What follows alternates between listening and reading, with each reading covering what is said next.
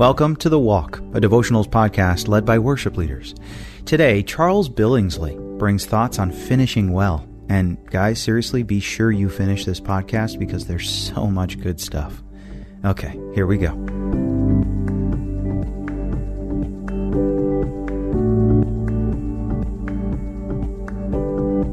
I appreciate you listening today.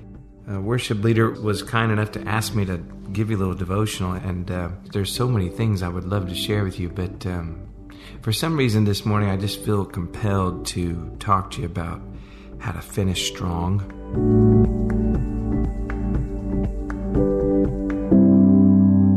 Second Timothy chapter four is a great starting place for where we'll talk from today. Um, let me just give you a little context. It's uh, it's 66 A.D.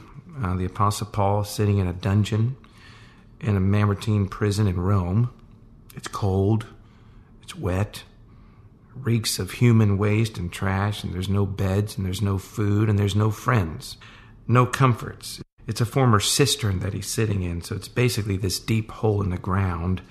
There's no ventilation except for a little small window towards the top, and actually, you can go to Rome and, and actually see this very room uh, even today. So, Paul is sitting there in solitary confinement, and it's here that Paul is awaiting his imminent execution. And he doesn't know if it's going to be in just a few days or several months down the road. But he knows he's not going to be released this time. He's not getting out. He's at the end of his journey. And at some point, after writing uh, this letter to Timothy, Paul is taken out of the Mamertine prison and he's brought next door to what was called the Basilica Julia and he's placed before a court that was built by Julius Caesar, where he would stand trial now before the Emperor Nero. And as a Roman citizen, he was granted a noble death of beheading, uh, if you can call that noble. And he was taken outside of the city borders on the Appian Road, where he knelt down and placed his neck over a block, and with one swipe of the sword, he went from the imperial city of Rome to the eternal city of God. And it's in this prison and in these conditions that Paul wrote his very last letter to Timothy. Now, Nero was the emperor of Rome, of course, and he's this infamous, crazy leader. He rose to power in 54 AD, and he was known for playing the fiddle while Rome was burning. Many believe he was the reason for the fire in Rome in 64 AD, and that took most of the city out. Regardless, it was a really convenient way to rebuild his palace and it was also a convenient way to blame this small group of quote unquote heathens in Rome for all the destruction. of course, in Rome, the Romans considered Christians heathens because they were monotheistic. They were they believed in one God versus multiple gods. And so it gave Nero this great opportunity to torture and kill all the Christians he could find. And Peter and Paul were, of course, two Christians that fell victim to this great persecution uh, between 64 and 67 AD. Peter, of course, was crucified upside down. Paul, who was a Roman citizen, was beheaded just outside of Rome. And in the midst of all this, there's this young pastor named Timothy who's pastoring a church of Ephesus. Both uh, Peter and Paul spent time in the same prison. It was the final stop for their trial and execution. And Timothy, who's many miles away, is aware of what's happening only because of word of mouth and, of course, this last letter. What makes this last letter of Paul so significant is that it was his final words. Um, and final words, as you know, watching movies or whatever, carry a lot of weight. People hang on the last words of, uh, of people. In fact, it's interesting to just Google famous last words Here's a couple that are kind of interesting to me. Groucho Marx's last word as he lay dying was he let out one last quip. He said, This is no way to live. uh, Joseph Henry Green, who was a famous surgeon, was checking his own pulse as he laid there dying, and his last word was stopped. That's uh, that's chilling, really. Uh, Michael Landon famous actor, Christian actor, best known for his role in The Little House on the Prairie and another show that he had called Highway to Heaven. He died of cancer in 1991, and his family was gathered around his bed, and his son kind of leaned down to him, and he, and, he, and he gave his dad permission. He said, It's time to move on, Dad. And Michael Landon said, You're right, son. It's time. I love you all. Those are powerful last words, you know. When I read the book of Second Timothy, I, I look at this as the final words of a dying man. Now, the final words of a dying man always causes us to sit up and listen. And listen to what Paul says in chapter 4 of verse 6. For I am already being poured out as a drink offering, and the time of my departure is at hand. I have fought the good fight. I have finished the race, and I've kept the faith. Finally, there is laid up for me the crown of righteousness, which the Lord, the righteous judge, will give to me on that day. And not to me only but also to all those who have loved his appearing. Can I just give you a few little tips on how to finish strong? Not just in your life, but in your ministry, with your family, in all things that you do. First of all, just and, and the outline is right there in verse 7 for us. First of all, fight the good fight. Live your life with no retreats. Josh Chamberlain, uh, who was an amazing general in the Civil War, fought for the, the Union Army. Uh, there's a famous story where he, uh, with no bullets left and no and, and just bayonets and and, and about uh, a very small band of soldiers, I think he was down to like 70 soldiers, uh, had this uh, crazy uh, moment in the Battle of Gettysburg that literally turned the tide of the battle when he, in just a last minute desperation move, stood up on top of that stone wall and yelled for his men to charge. Well, there was no bullets left, and all they had was bayonets. But the boldness of that move literally shocked all of the Confederate army so severely that because they, they thought, well, there's no way that this small band of soldiers would be this crazy to charge all of us thousands of soldiers. So they literally turned and ran, and in that moment, it emboldened another part of the Union army on their flank. And in the course of a few minutes, this small band of soldiers that Josh Chamberlain led had captured a thousand soldiers in the Confederate army, and as a result, it turned the tide of the war, which in turn determine the outcome of literally the future of our nation. It's amazing how one little moment like that, uh, Mark Batterson would call it 20 seconds of insane courage, how one little moment like that can change everything. And later on, they asked Josh Chamberlain about why he did something so crazy, and he said these words I had within me the inability to do nothing. I had within me the inability to do nothing. Wow. To fight the good fight, to live your life with no retreats, means you have that kind of mindset.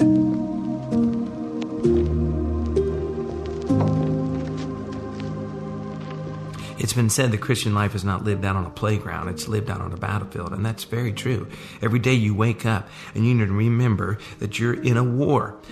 Bullets may not be flying, but fiery darts are. They're coming from the evil one. You will be tempted. You will be stressed. You will be confronted and have to confront.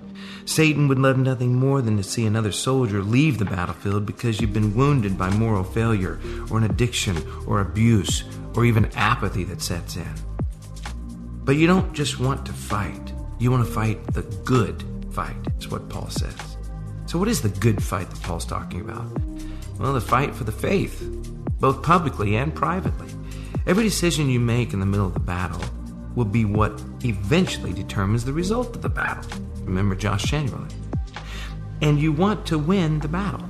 Now, all battles are part of a war, but as a Christian, you can rest assured that you are on the winning side. The war is already won. That's the big picture, and that's the best news of all. But for you personally, how are you doing in the battle? Are you winning your own personal battle against sin? I, I love racquetball. I love golf. And one thing I've learned about playing sports is a little acronym called WIN, W I N What's really sets great athletes apart from average ones is the ability to forget what lies behind and focus on exactly what's important now. That's what that acronym is W I N. What's important now. If I make a bad shot in racquetball or lose a point, I can't dwell on that because another point is right now in play. I need to focus on that point that moment right now. So you have to ask yourself this question before you sacrifice your entire future or your testimony on the altar of temporary gratification. Is what I'm about to do right now really worth it? And will it cause me to not be able to finish strong? Is it worth it? What's important now? You can win against sin, but you have to have the mindset of a warrior, a soldier of the cross. I'm going to jump back in and give us a beat to process. There's so much to think about here. Let's take a moment and meditate on 2 Timothy 4 6 to 8. For I am already being poured out like a drink offering, and the time of my departure is near. I have fought the good fight, I have finished the race, I have kept the faith. Now there is in store for me the crown of righteousness, which the Lord, the righteous judge, will award to me on that day, and not only to me, but also to all who have longed for his appearing.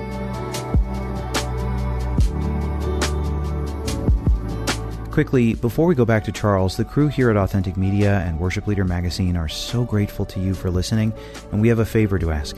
Could you subscribe? Could you leave us a review on your favorite podcast network? Both of those things really help us get the word out about what we're trying to do here with these devotionals. Thanks. Now back to Charles as he uncovers exactly what winning really means. So you can choose to fight about anything, but to fight the good fight means a few things. First of all, we got to choose our battles carefully, don't we? Don't waste your time fighting about things that don't matter.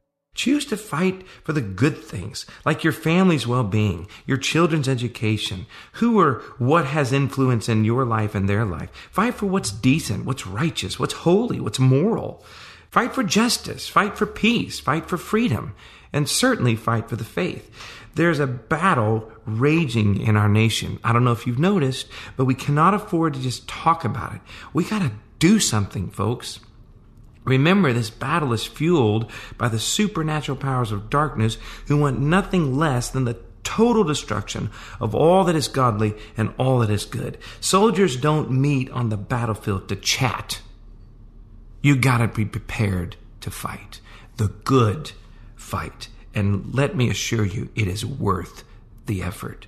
So fight the good fight for all that is right and decent in the world, for all that is godly. And secondly, be prepared for battle. You got to remember the battle is not with flesh and blood, but against what does Ephesians 6 say? Against principalities and against powers, against the rulers of the darkness of this age, against spiritual hosts of wickedness in the heavenly places. The Christian life is a fight against a never ending struggle against evil. It is not an earthly military campaign, but a spiritual battle against Satan. This is why we must take up the whole armor of God, that you may be able to withstand the evil of the day. And by the way, it is every day. So you're going to need some equipment. And you know the equipment. You can go to Ephesians 6 and read it for yourself. The helmet of salvation, the shield of faith, the breastplate of righteousness, the boots of peace, and the belt of truth. This is how you got to get dressed every morning before you even put your jeans on. Put on the shield, the helmet, the breastplate, the boots, the belt of truth. Be prepared for battle. And thirdly, fight from our knees. The best way to win the battle against the evil one and the evils of our society is in and through the power of the Holy Spirit. You know the song that Phil Wickham wrote. So when I fight, I fight on my knees with my hands lifted high. Oh God, the battle belongs to you. So pray like it depends on God, work like it depends on us, and remember that your primary weapon is the love of Jesus. But mercy and grace and peacemaking and wise words and gentle answers and forgiveness are also really powerful weapons as well. So here's the good news. You have no need to fear. You're on the winning side. So jump in the battle, fight the good fight for His kingdom, for the faith, every day, and do it for the rest of your life. You see, the key to finishing strong is what Eugene Peterson said.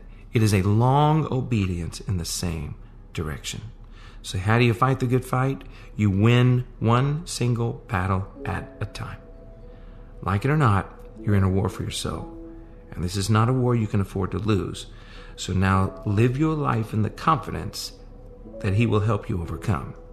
Fight the good fight, no retreats. Secondly, keep the faith. Live your life with no regrets. And let me give you one more thing. Thirdly, finish strong. Finish your race with no reserves.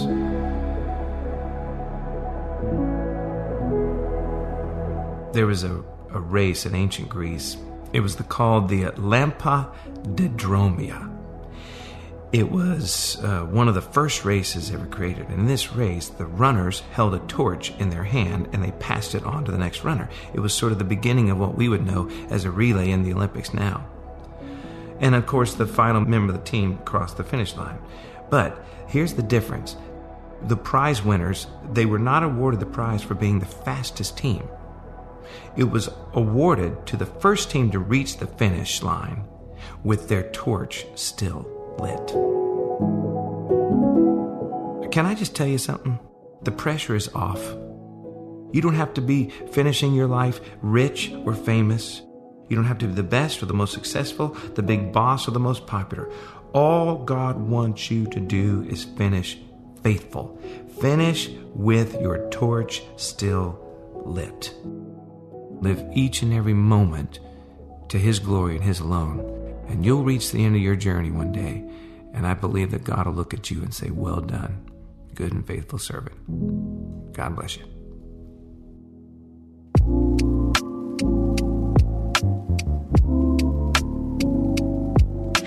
Here's Ephesians 6 12 to 13, which Charles referenced. For our struggle is not against flesh and blood, but against the rulers, against the authorities, against the powers of this dark world, and against the spiritual forces of evil in the heavenly realms. Therefore, put on the full armor of God, so that when the day of evil comes, you may be able to stand your ground. Thank you, Charles, for an incredible devotional. You can learn more about Charles over at worshipleader.com. Thanks to Matt McCarty for his work producing and editing today's podcast. Our theme song is by Jacob Fairclough. The Walk is brought to you by Worship Leader Magazine, an authentic media brand. Charles has a new album out called The Shadow of Your Smile. And here's a clip from one of the songs. It's called You'll Never Walk Alone. I'm Joshua Swanson. Thanks for listening.